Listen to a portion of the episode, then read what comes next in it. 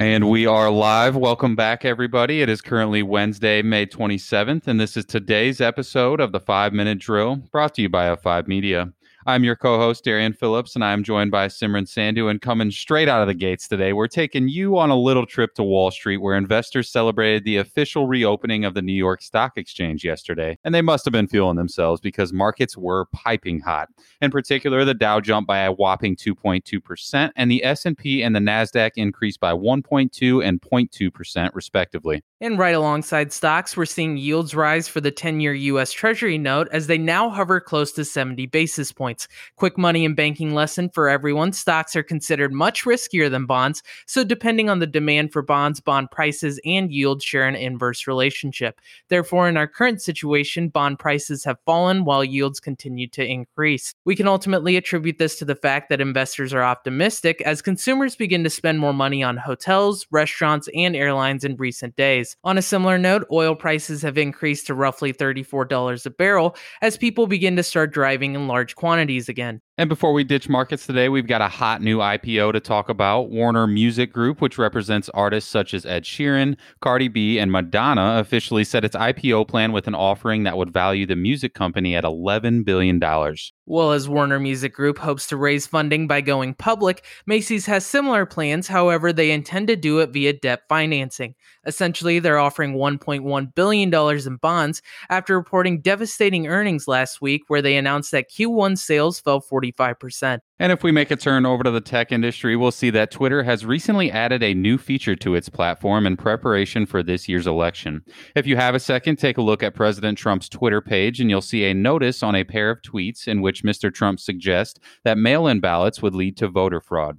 The notice reads, quote unquote, get the facts about mail-in ballots and is linked to a series of fact-checking points on the matter. So keep an eye out for these notices if you ever feel like something is a bit fishy, listeners. That's kind of interesting because as Twitter begins to intervene, Facebook is doing the exact opposite. They just shut down a huge study which was aimed to make the platform less divisive. In the long run, I think that move is going to have a very negative impact on Facebook users and the company as a whole. And one quick note Google just announced that there will be reimbursements of up to $1,000 for employees who purchase necessary gear in order to work from home, which makes me wonder if this was an intentional jab from Google after the recent controversy surrounding Facebook's work from home policy that Simi touched on yesterday. Well, as many major companies support working from home over a long term basis, it's going to make it really tough for Amtrak to recover. Their CEO just announced yesterday that they're cutting up to 20% of their workforce as ridership and ticket revenue have fallen 95% over the past four to five months, according to the Wall Street Journal. Similarly, Boeing and Airbus are no stranger to tragedies of this crisis and are currently trying to figure out how coronavirus behaves on planes in hopes that they can mitigate pandemic risks that have brought air travel to a near standstill.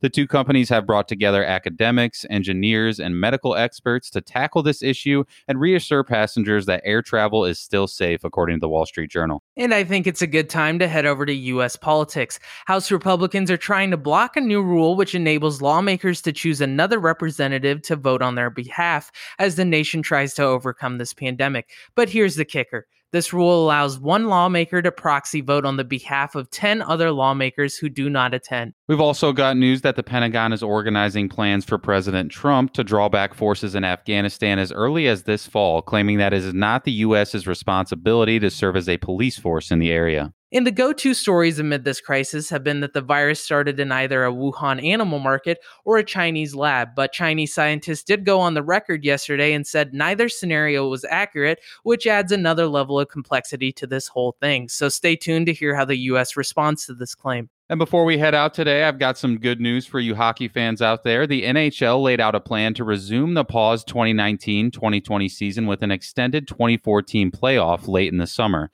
This makes hockey the first among major American sports leagues to detail its postseason path. And that's all we've got for you today, folks. Make sure to subscribe wherever you get your podcasts, and we look forward to catching you bright and early Thursday morning as we continue our journey to redefine how you experience news.